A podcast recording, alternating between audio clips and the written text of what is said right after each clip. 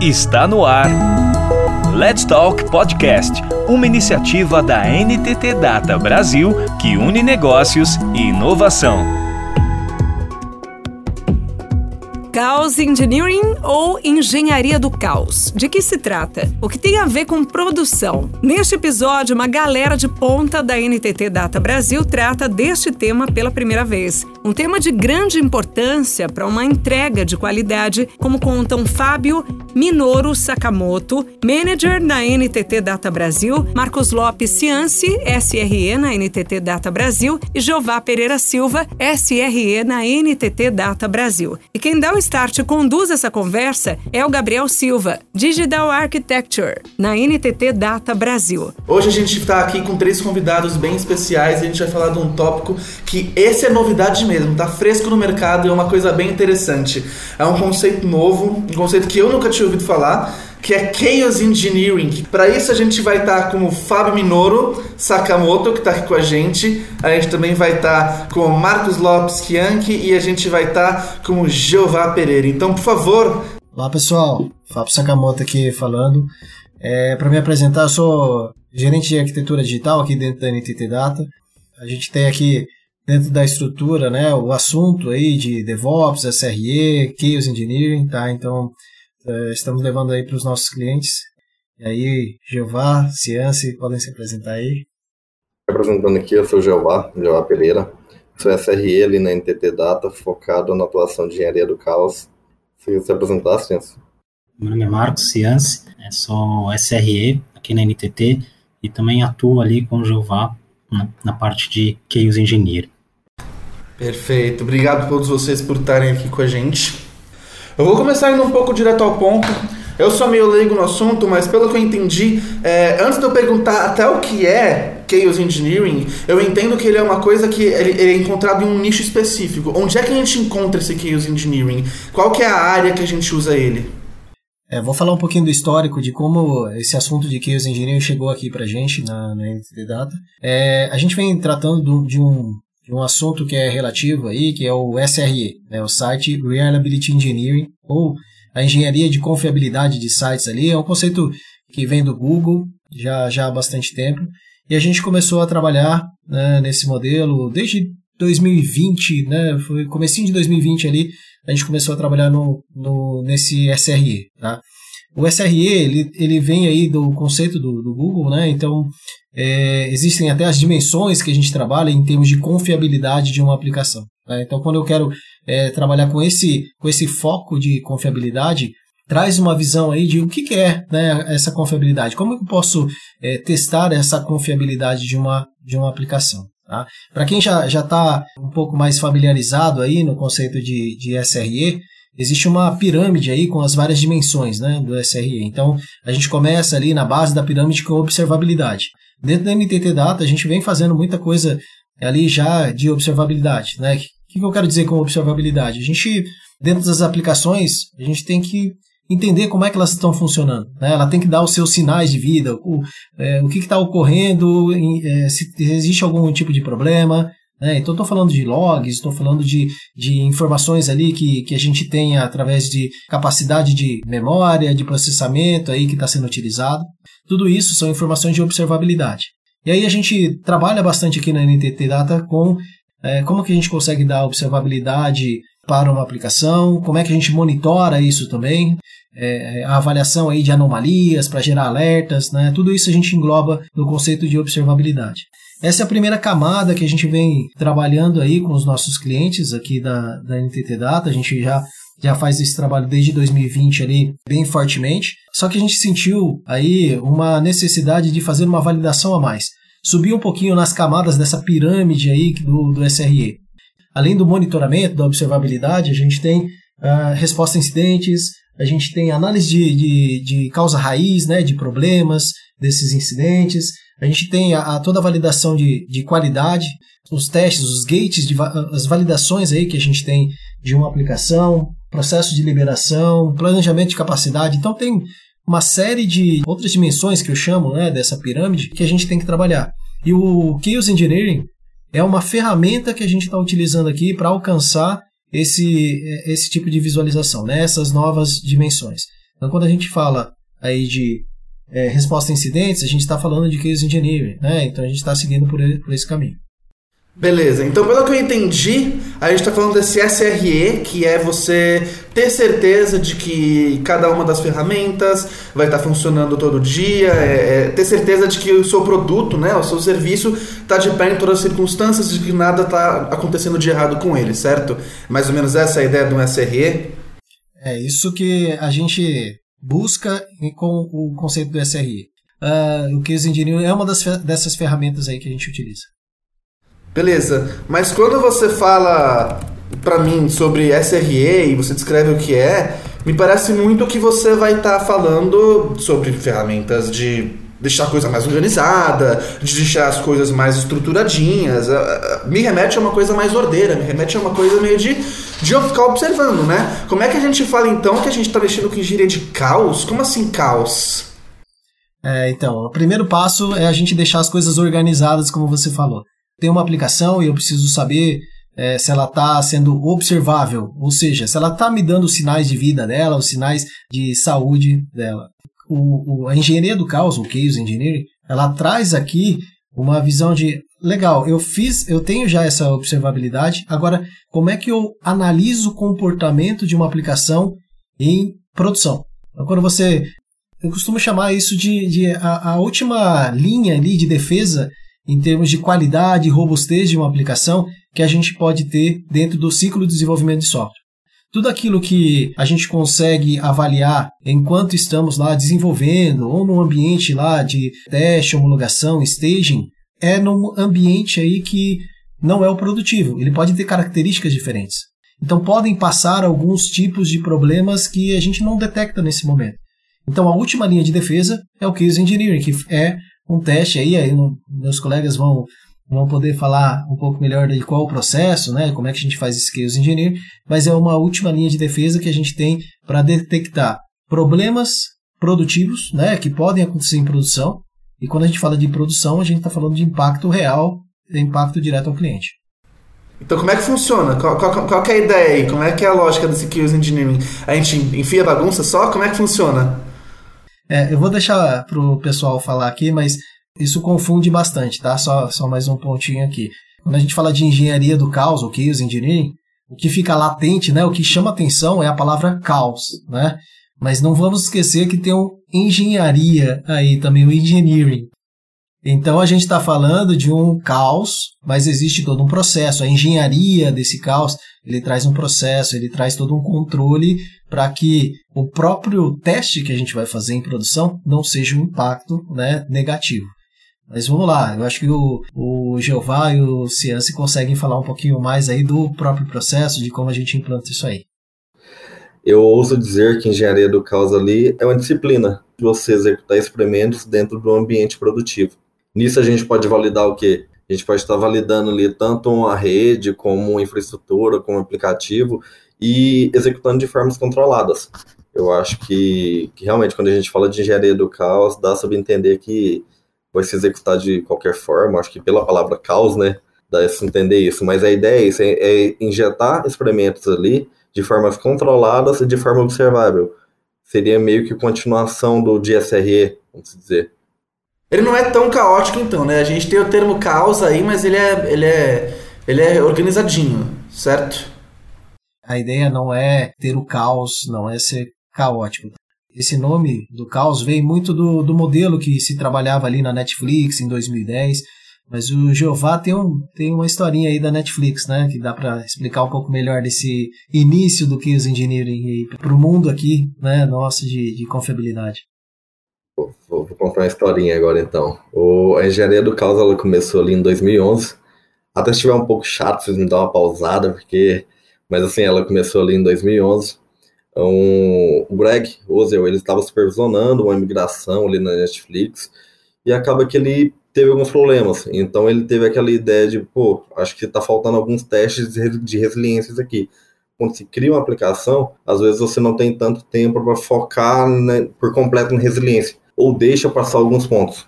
Então ele criou uma ferramenta justamente para isso, para estar tá validando essa resiliência, para estar tá executando experimentos que ele chamou até de Chaos Monkey. É? E depois disso foi se tornando Siemens Arms, que é o exército de, de macacos, né? Aí vem a parte legal, o porquê de macacos. Porque se você soltar macacos dentro de um data center ali, eles saem quebrando tudo, né? Saem puxando cabo, saem literalmente quebrando tudo.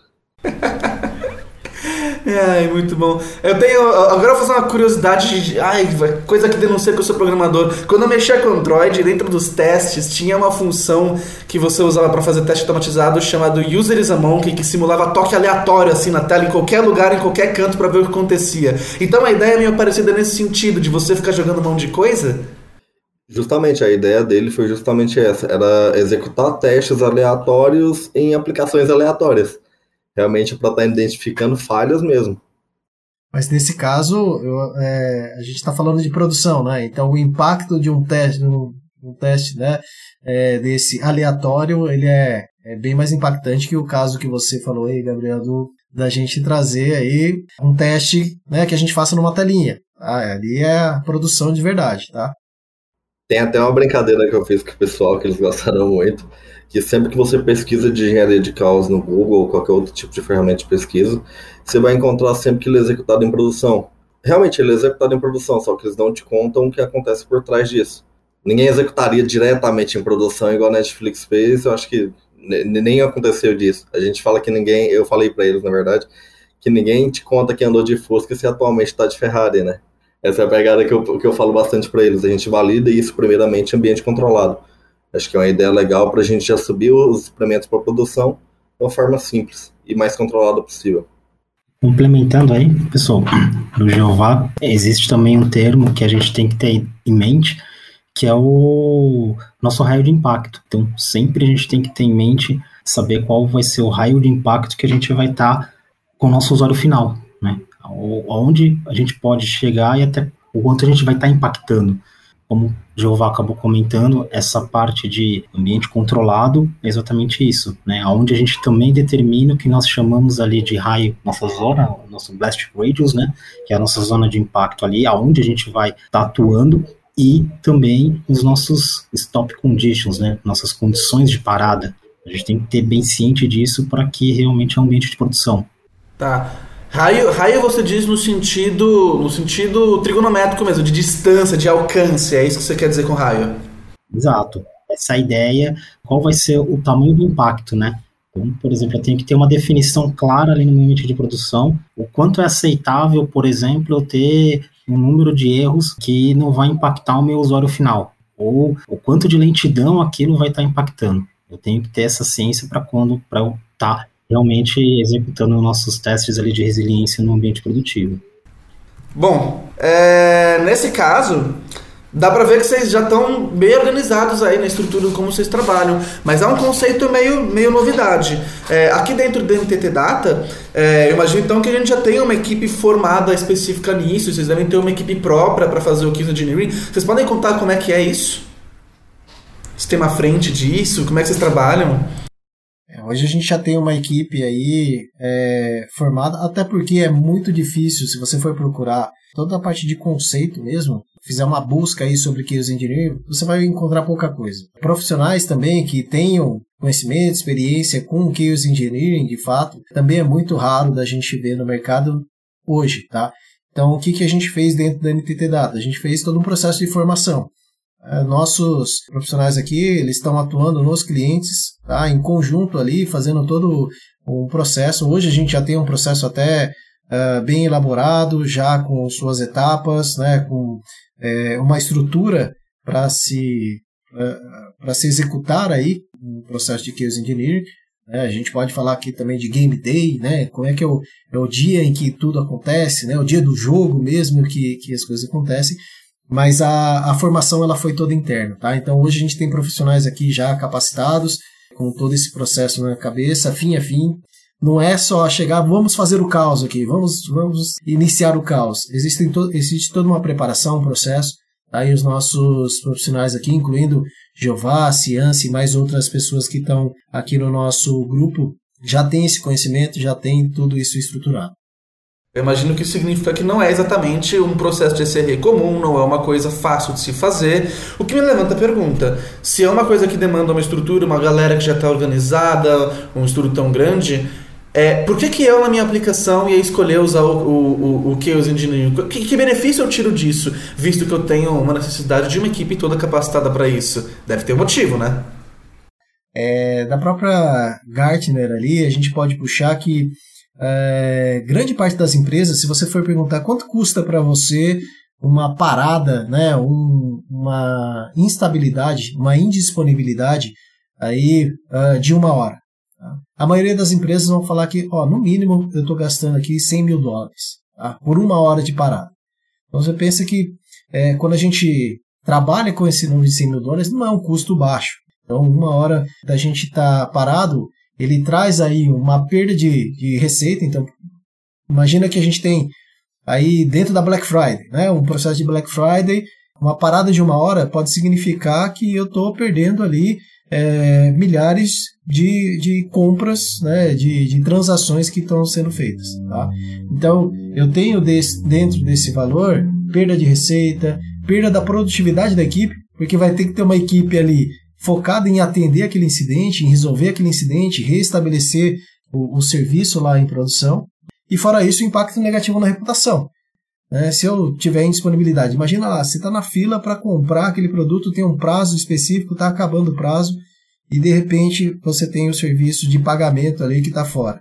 Pô, eu vou ficar muito bravo, eu vou ficar muito chateado com aquele, com aquele modelo. Então, tem toda essa perda que é é, contabilizada, tá? Então faz muito sentido a gente aplicar o, o Chaos Engineering aí é, para não ter esse tipo de perda, né? Tanto de receita, de produtividade da equipe, de reputação negativa aí em cima da, da marca, do produto que a gente está executando ali.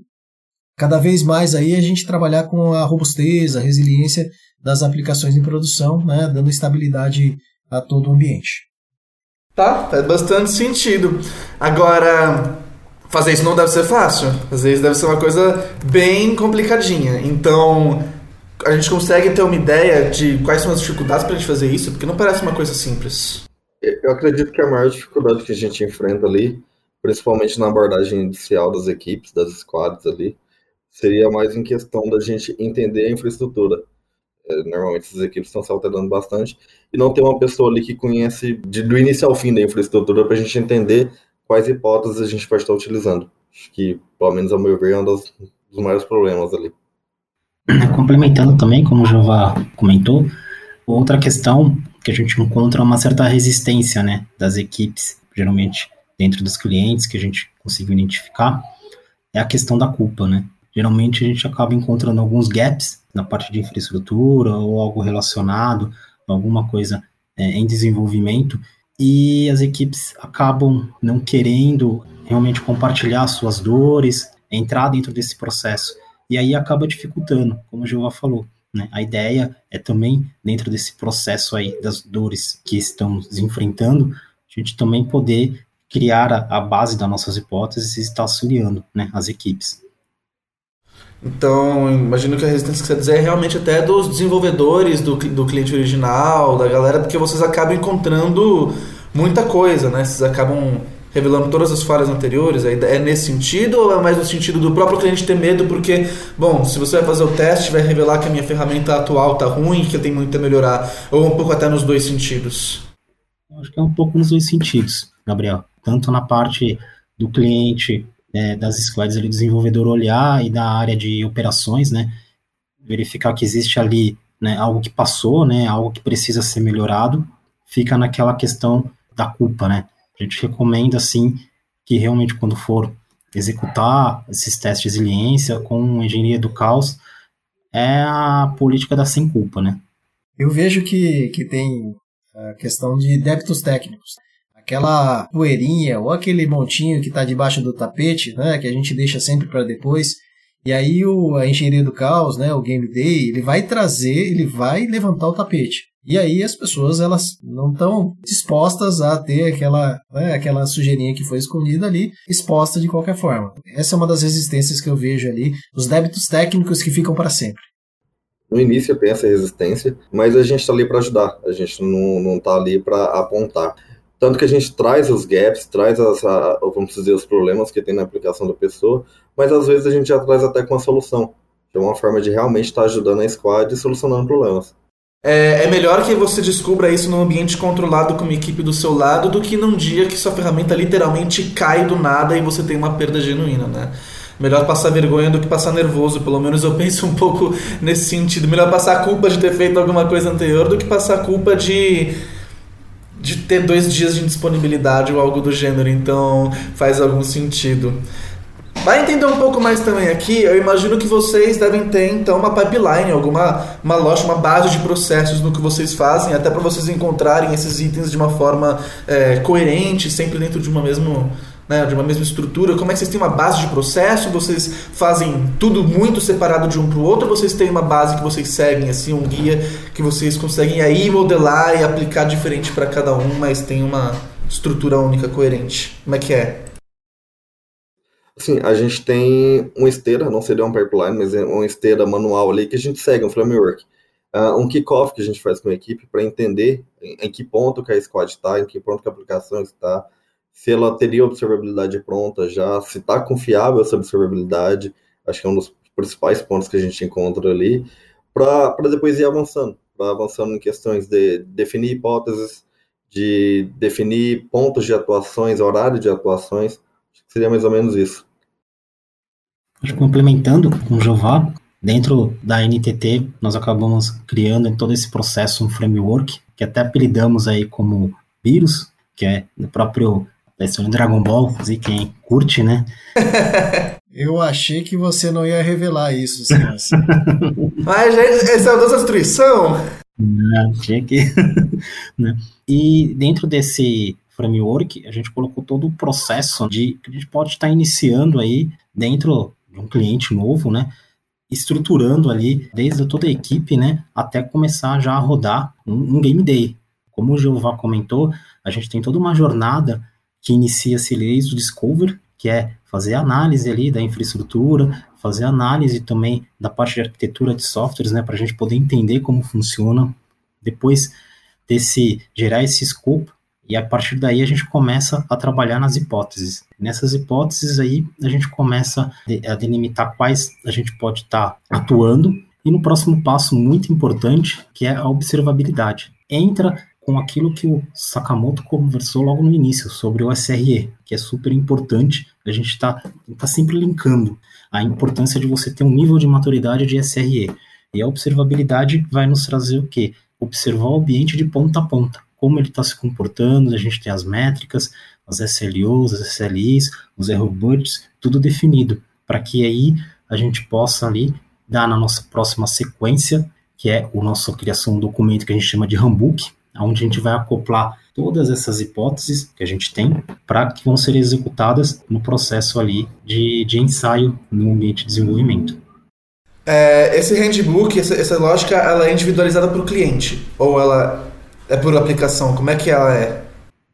A, as definições das hipóteses do handbook, né, que a gente cria, ela é por ambiente. Depende muito da tecnologia que o cliente acaba utilizando. Seja aí dentro da AWS, com o Kubernetes, com ECS, com EC2, ambientes on-premise, vai variar muito. E a gente tem uma gama de ferramentas aí que a gente acaba utilizando aí para cada situação, para cada cenário.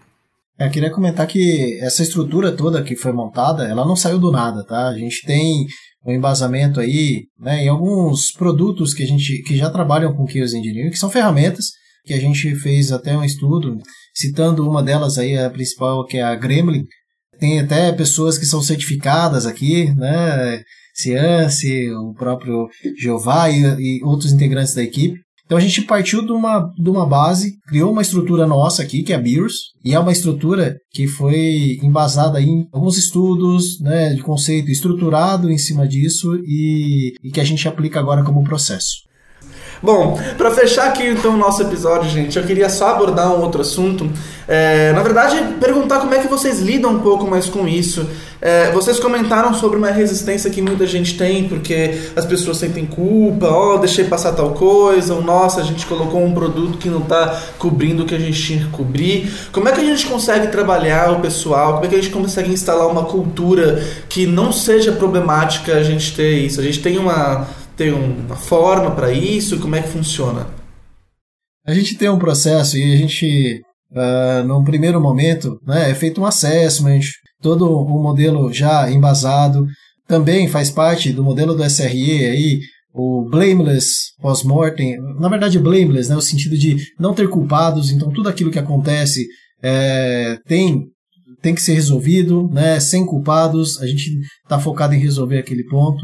Eu acho que é mais nesse sentido, né? A gente conscientizar que a gente não está buscando pescoços para apertar e sim problemas para resolver. Beleza. Bom, acho que isso fecha um pouco a ideia, já dá para ter uma noção básica do que, que é o Chaos Engineering, para que, que ele está aqui, porque a gente fala sobre ele e o como ele vale a pena, hein? Isso daí é, um, isso daí é interessante, deve ajudar bastante. A gente vai nos próximos episódios voltar a falar sobre Chaos Engineering e no nosso próximo episódio a gente vai falar como é que a gente pode implementar ele na sua solução, na sua ferramenta, nos seus produtos. E então espero que vocês estejam conosco no próximo episódio. Esse foi o Let's Talk de Chaos Engineering, nosso primeiro episódio desse assunto e até a próxima. Você ouviu Let's Talk Podcast, uma iniciativa da NTT Data Brasil que une negócios e inovação. Toda semana tem novidades por aqui. Até lá!